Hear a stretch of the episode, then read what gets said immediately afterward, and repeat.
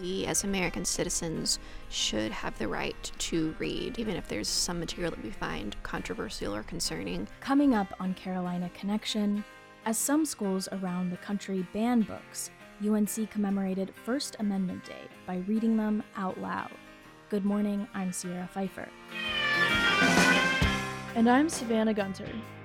Also, this week, a new roadside marker remembers when UNC was a World War II flight school. Chapel Hill police say their headquarters building is falling apart, so they may be moving soon. And students with dietary restrictions share their struggles eating at UNC's dining halls. I don't know about you, but I don't really want to eat grilled chicken, rice, and corn every single day that I'm on campus. From the UNC Hussman School of Journalism and Media, this is Carolina Connection. Thanks for joining us. We begin this week talking about banned books. Every year, UNC Libraries devotes the last week of September to celebrate the freedom to read, with discussions on censorship, banned book readings, and other events.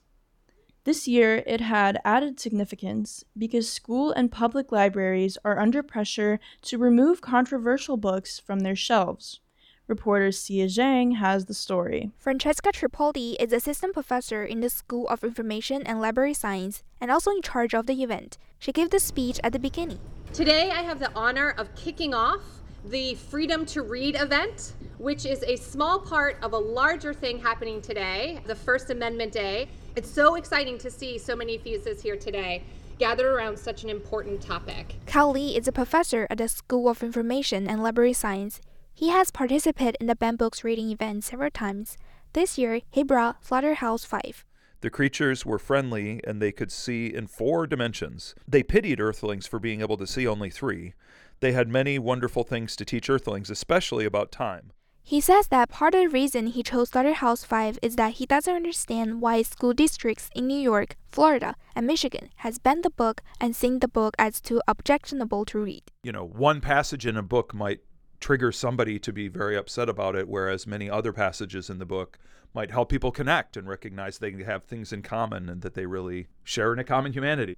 Lee chose the book also because of his personal connection to it. He has been heavily influenced by his father, who's a professional writer and an avid reader. He had a big collection of them, and he would hand them to me at different points in my life when I was kind of looking for something to read. And so when I was in junior high, he gave me one of his uh, Kurt Vonnegut books and said, "Oh, I think you might, you know, really connect with this now." Victoria Neff is a second-year master's student in the School of Information in Library Science.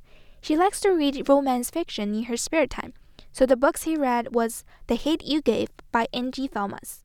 I borrowed your hoodie, Seven, I mumble. It's random, but it's better than nothing. The blue one. Neff explains that book has been banned in schools in the US as people condemn the book's sensitive topics.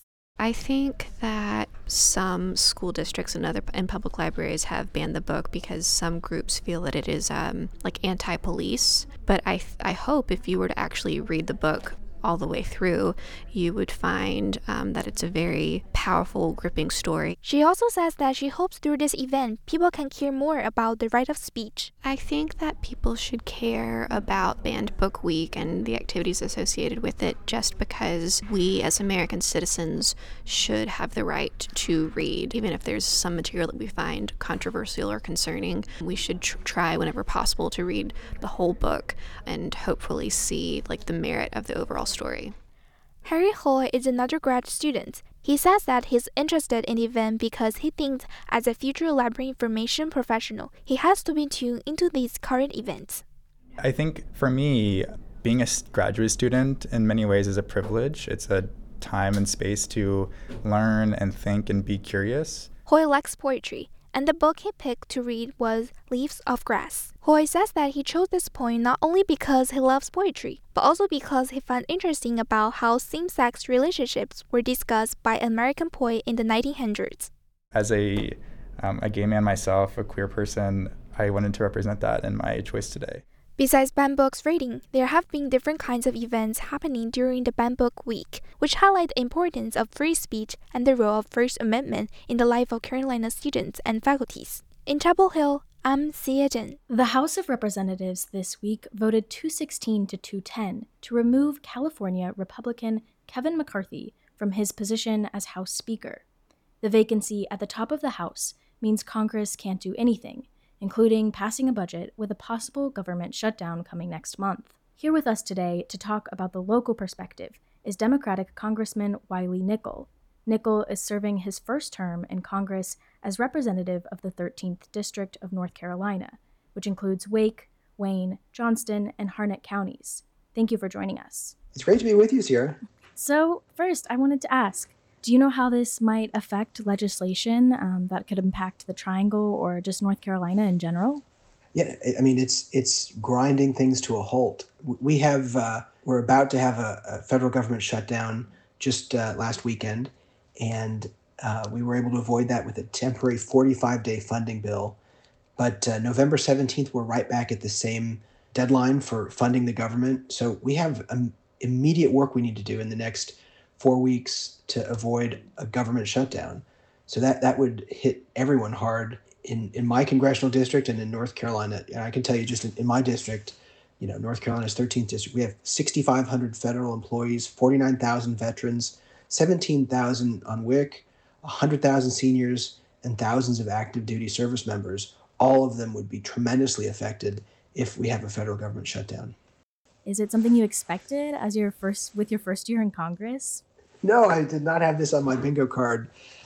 Uh, just amazing. I mean, we had it took 15 rounds of voting to elect a speaker uh, during my first week in Congress, and the chaos and confusion we're seeing is is uh, is just stunning.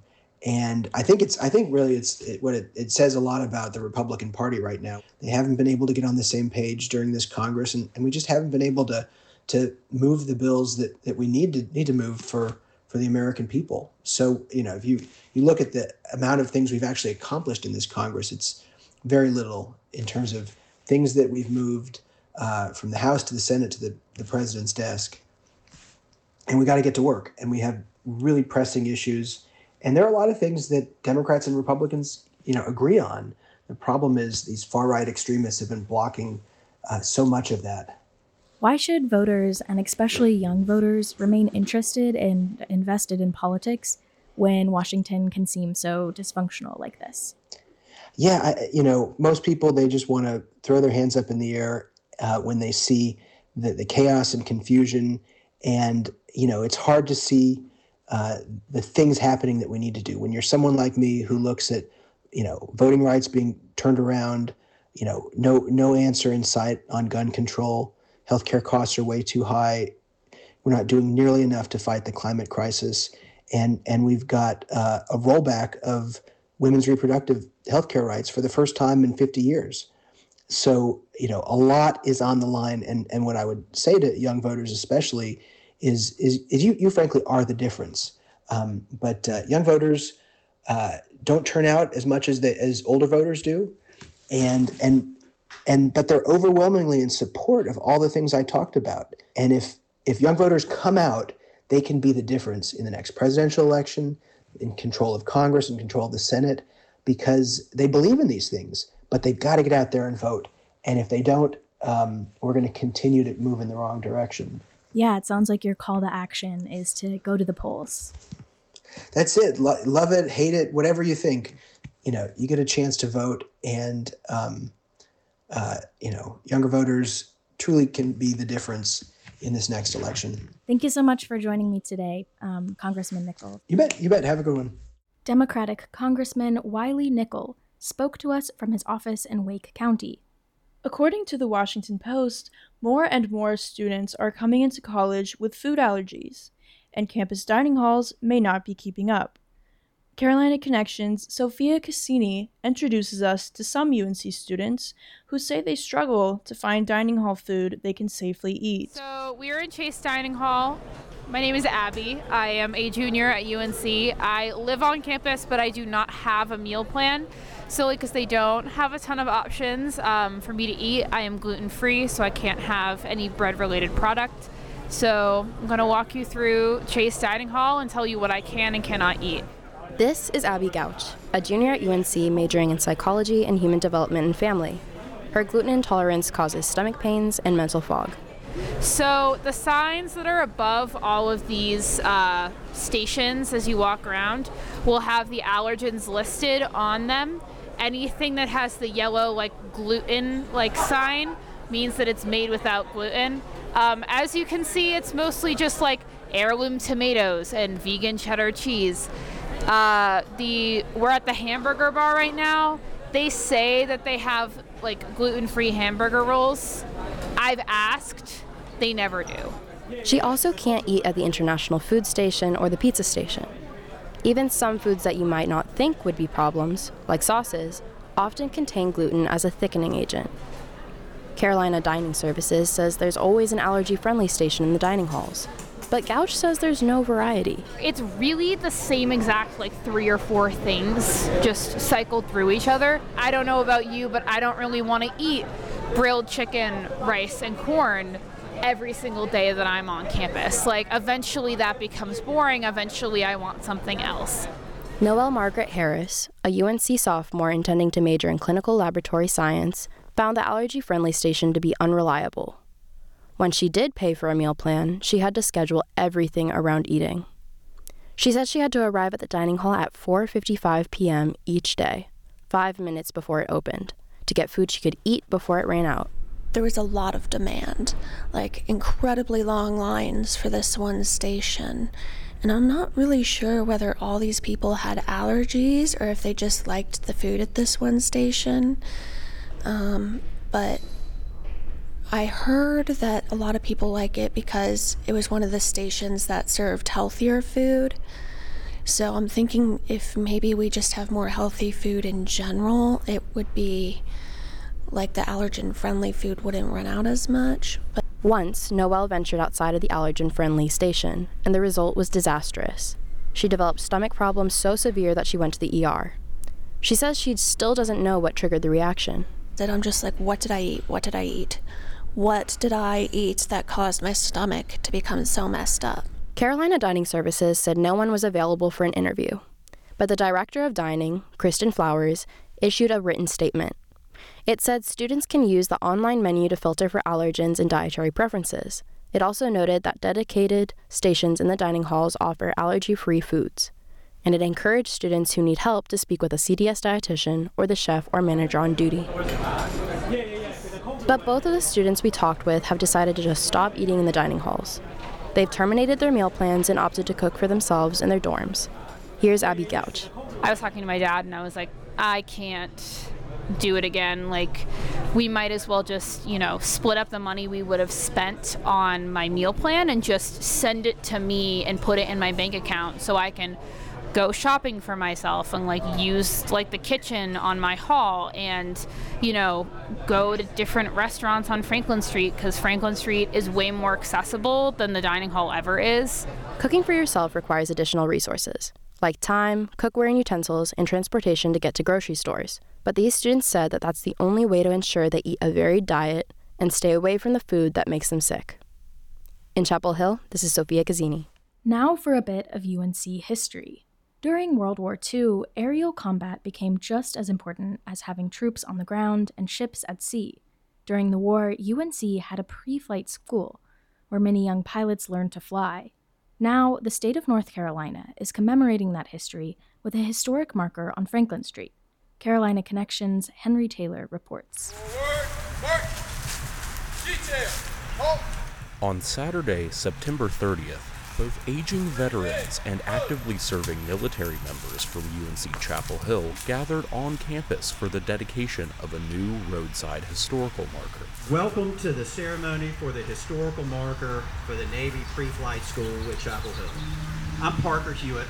I'm grandson of one of the pre-flight school's cadets who went on to fight in the Pacific in World War II. The pre flight school at UNC educated and trained future pilots for the U.S. Air Force during the Second World War. Parker Hewitt's grandfather was one of these cadets, which is why he applied to have the marker installed. While he initially began researching the school because of this personal tie, he discovered many more factors that led him to believe it was deserving of a historical marker.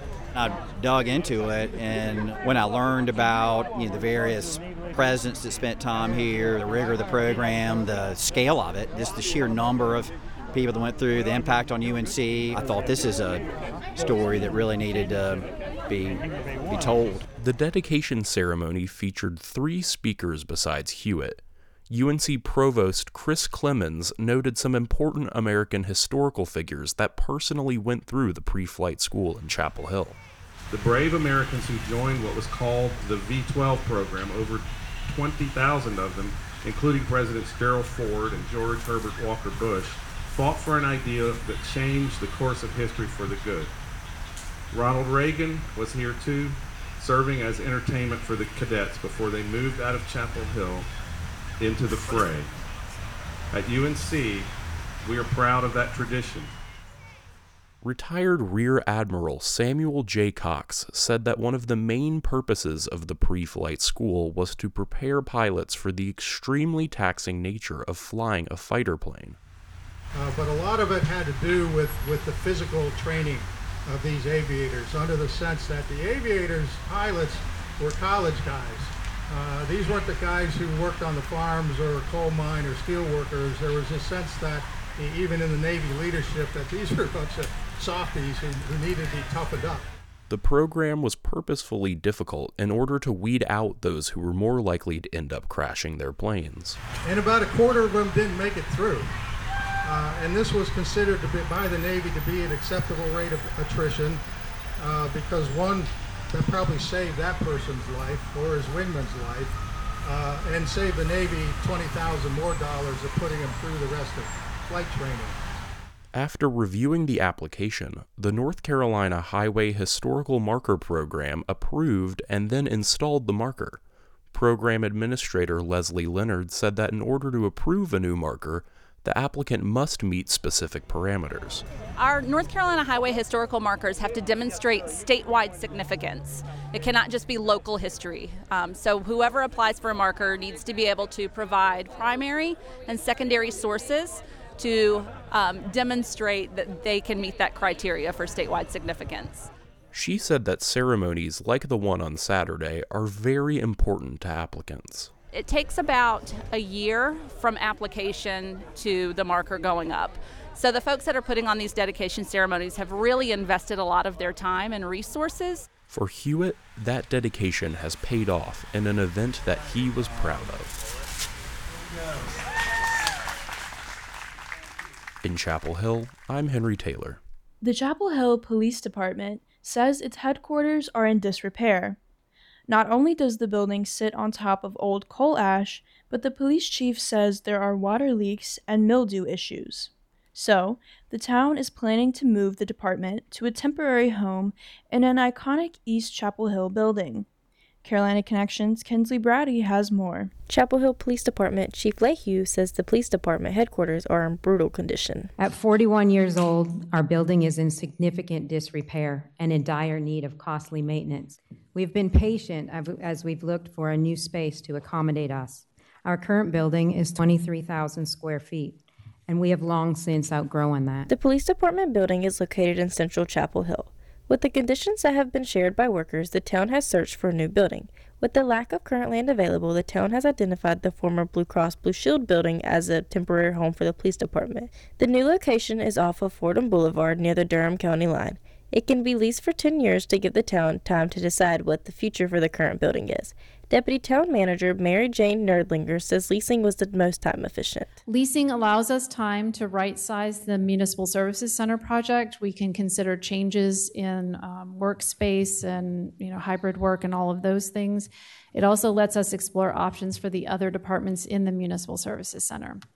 I will note that none of those other um, departments or units are in situations as bad as the police departments. But the former Blue Cross Blue Shield building is on the edge of town, so it will take some Chapel Hill residents longer to get there. Local activist and blogger John Reese says that could be a problem. There really isn't that much developable land in town.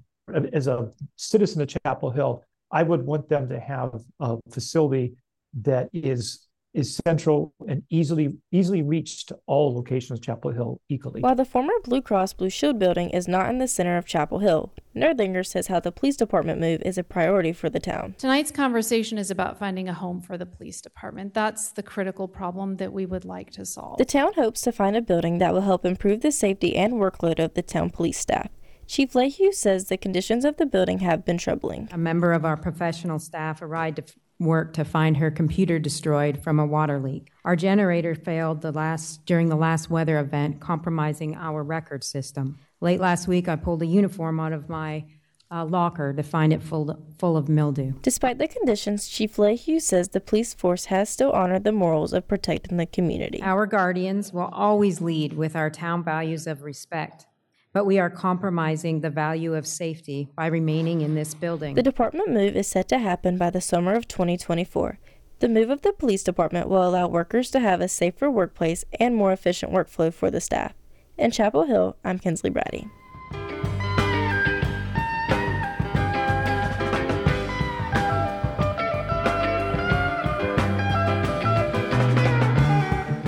You're listening to Carolina Connection, UNC's student produced newscast. I'm Savannah Gunter. And I'm Sierra Pfeiffer. October can be a scary time for students, and we're not talking about Halloween. Trying to register for next semester's classes can be a frightful experience because of a registration system that even UNC officials acknowledge is outdated. W.H. Hayes reports on what the university is trying to do about it. It's the middle of October as UNC Chapel Hill students gear up to juggle another worry registration. In one month's time, the furious typing and clicking on the registration website Connect Carolina will end in students being enrolled in the classes they will attend in the spring semester next year. You to connect. We shall wait for The only problem with that is, as junior Alphonse Chaboy says, the process of enrollment can leave students high and dry. Everyone here knows the process. You put everything in your shopping cart, you go to your enrollment day, and you watch the clock tick. And the second the time changes, you press enroll and pray you get in. But I know freshman year and sophomore year, both I think for both years, there was one or two classes that I ever got into, and then it was a mad dash to find what else was open. Connect Carolina being less than ideal is not a new concept. Even the vice provost for enrollment, Rachel Feldman, told the Board of Trustees last month that the system needs a makeover. The underlying system we have is highly functional, it does a lot of things, and it's ugly. Students do not like to use it, and so they will avoid it, and that's part of the problem. Feldman and her team are gearing up to improve the experience on Connect Carolina and to take the pressure off getting into classes during the academic year beyond how it looks. The next thing we want is to purchase a piece of integrated software it lives and integrates with our system that allows students to do multi-term schedule planning. So they can put in like their shopping cart and it'll have paths that it suggests and multiple courses so that we can see ahead of the semester start the changes in the process already in effect include an overhaul of the waitlist system for students and the introduction of email notifications of enrollment. For junior Tygia Drew Howell, this makes her optimistic. One thing that I saw was that we're now going to be getting confirmations about our uh, enrollment, which I think is amazing because it's kind of disappointing going there and looking and then you're not in the class. So it'd be nice to see, oh, you're in the class with an email. For students, registration seems to always be a time filled with stress and what ifs. Hopefully, with these and future changes, that stress might go away. In Chapel Hill, I'm WHAs. Now for sports. Joining us today is the Daily Tar Heels sports managing editor, Lucas Thomae. Lucas, welcome back. Thanks for having me. Yeah, so um, less than a month ago, the NCAA declared Tez Walker ineligible to play on UNC's football team, but on Thursday afternoon, he was told he was immediately eligible. So, how does that happen? Yeah, so no one quite knows like what specifically went down, but as you said, Tez Walker, wide receiver on the football team, was declared ineligible last month by the NCAA um, because he was on the football teams of two other schools before coming to UNC. He had to fill out a transfer waiver to be granted immediate eligibility uh, in Chapel Hill. That waiver request was denied by the NCAA, and the subsequent appeal from Walker and UNC also failed, um, which was very controversial. Um, but on Thursday, the NCAA reversed that decision, stating that it had, uh, quote, received new information from UNC that it hadn't been made available previously. Um, so whatever that new information was, which we aren't quite sure of yet, uh, was ultimately, uh, I guess, the the main factor in causing the NCAA to reverse its decision. Interesting. Um, well, now that Walker's back, um, can you speak to his strengths? What does he add to the Tar Heel offense? Yeah, so Walker was the stud wide receiver at Kent State, where he transferred from. Uh, he drew national attention last year after hauling in 106 receiving yards and a touchdown against number one Georgia in a you know televised nationally televised game last year. Um, and he was just all around one of the better players in the MAC conference. Um, so transferring to UNC, especially after UNC lost their wide receiver Josh Downs, the NFL draft was big, and people expected him to make an immediate impact. Uh, he was a preseason All ACC uh, All ACC selection, um, and the general consensus was that he was going to be uh, an immediate uh, starter and potential star for the Tar Heels. Awesome. Um, so, like you're saying, a lot of people do seem to have some really strong feelings about the situation. So, what do you think that the the home game at Syracuse or against Syracuse will look like um, in terms of like fan response and also like the team morale and overall performance? Yeah, I think this will be one of the more interesting things to pay attention to on Saturday. Um, obviously, as I mentioned before, the sort of all the drama surrounding Tez Walker this season was was really controversial and, and made waves online and throughout the UNC fan base. Um, even like prominent national media figures like Jay Bilas and North Carolina politicians, Roy Cooper, Attorney General Josh Stein, like made social media posts and statements in support of Tez Walker. And uh, sort of the slogan "Free Tez" had become a sort of rallying cry for UNC fans at games this year. Yeah, for sure. Um, and so with the the season in general, there's definitely a lot on the line with the four and zero oh start. Um, so how does adding a receiver like Walker help when going deeper into that ACC play? Yeah, so I think up until this point, UNC has been looking for that number one receiver. Um, people thought it might be Nate McCollum, who was another wide receiver who transferred to UNC this year from Georgia Tech. Um, but then he had a relatively um, he, he had a quieter performance the next weekend against Pitt. So I think this UNC offense and, and under Drake Maye does like to spread out the ball. And I think adding a, a, a, weapon like Tez Walker to the offense that has the potential to automatically become the number one wide receiver in the offense is going to do a lot for um, the sort of air raid um, passing game that Drake Maye loves to uh, loves to play in. Yeah, amazing. Well, um, that was Lucas Thomae from the Daily Tar Heel. Thanks again, Lucas. Thank you so much. You may not be able to tell because of the heat, but fall has made its way to Chapel Hill. Each year, as the leaves change and cool breezes roll in, so too do cozy memories. Carolina Connections Enna Denman spoke to UNC students about their favorite fall memories. Hi, my name's Smad Ranganwala. My favorite fall memory is when I was a kid, my family and I used to go up to the mountains. Uh, one year, my um, aunt and uncle, who used to live in Dubai, were in town, so we took them up there, and they hadn't really like seen fall leaves before because you know living in the Middle East. So that was really nice.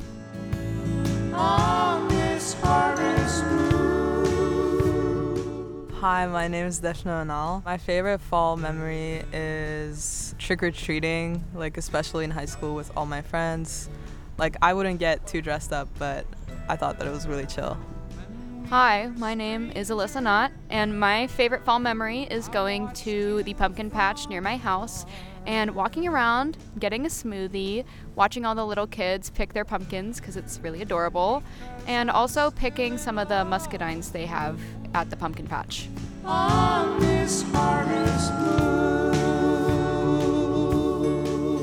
And that's it for this edition of Carolina Connection, a production of the UNC Hussman School of Journalism and Media. Our technical director is Kevin Paris. I'm Savannah Gunter. And I'm Sierra Pfeiffer. You can hear more of our stories at carolinaconnection.org or wherever you get your podcasts. Follow us on Instagram and X at UNC Connection and on Facebook at Carolina Connection. Thanks for listening.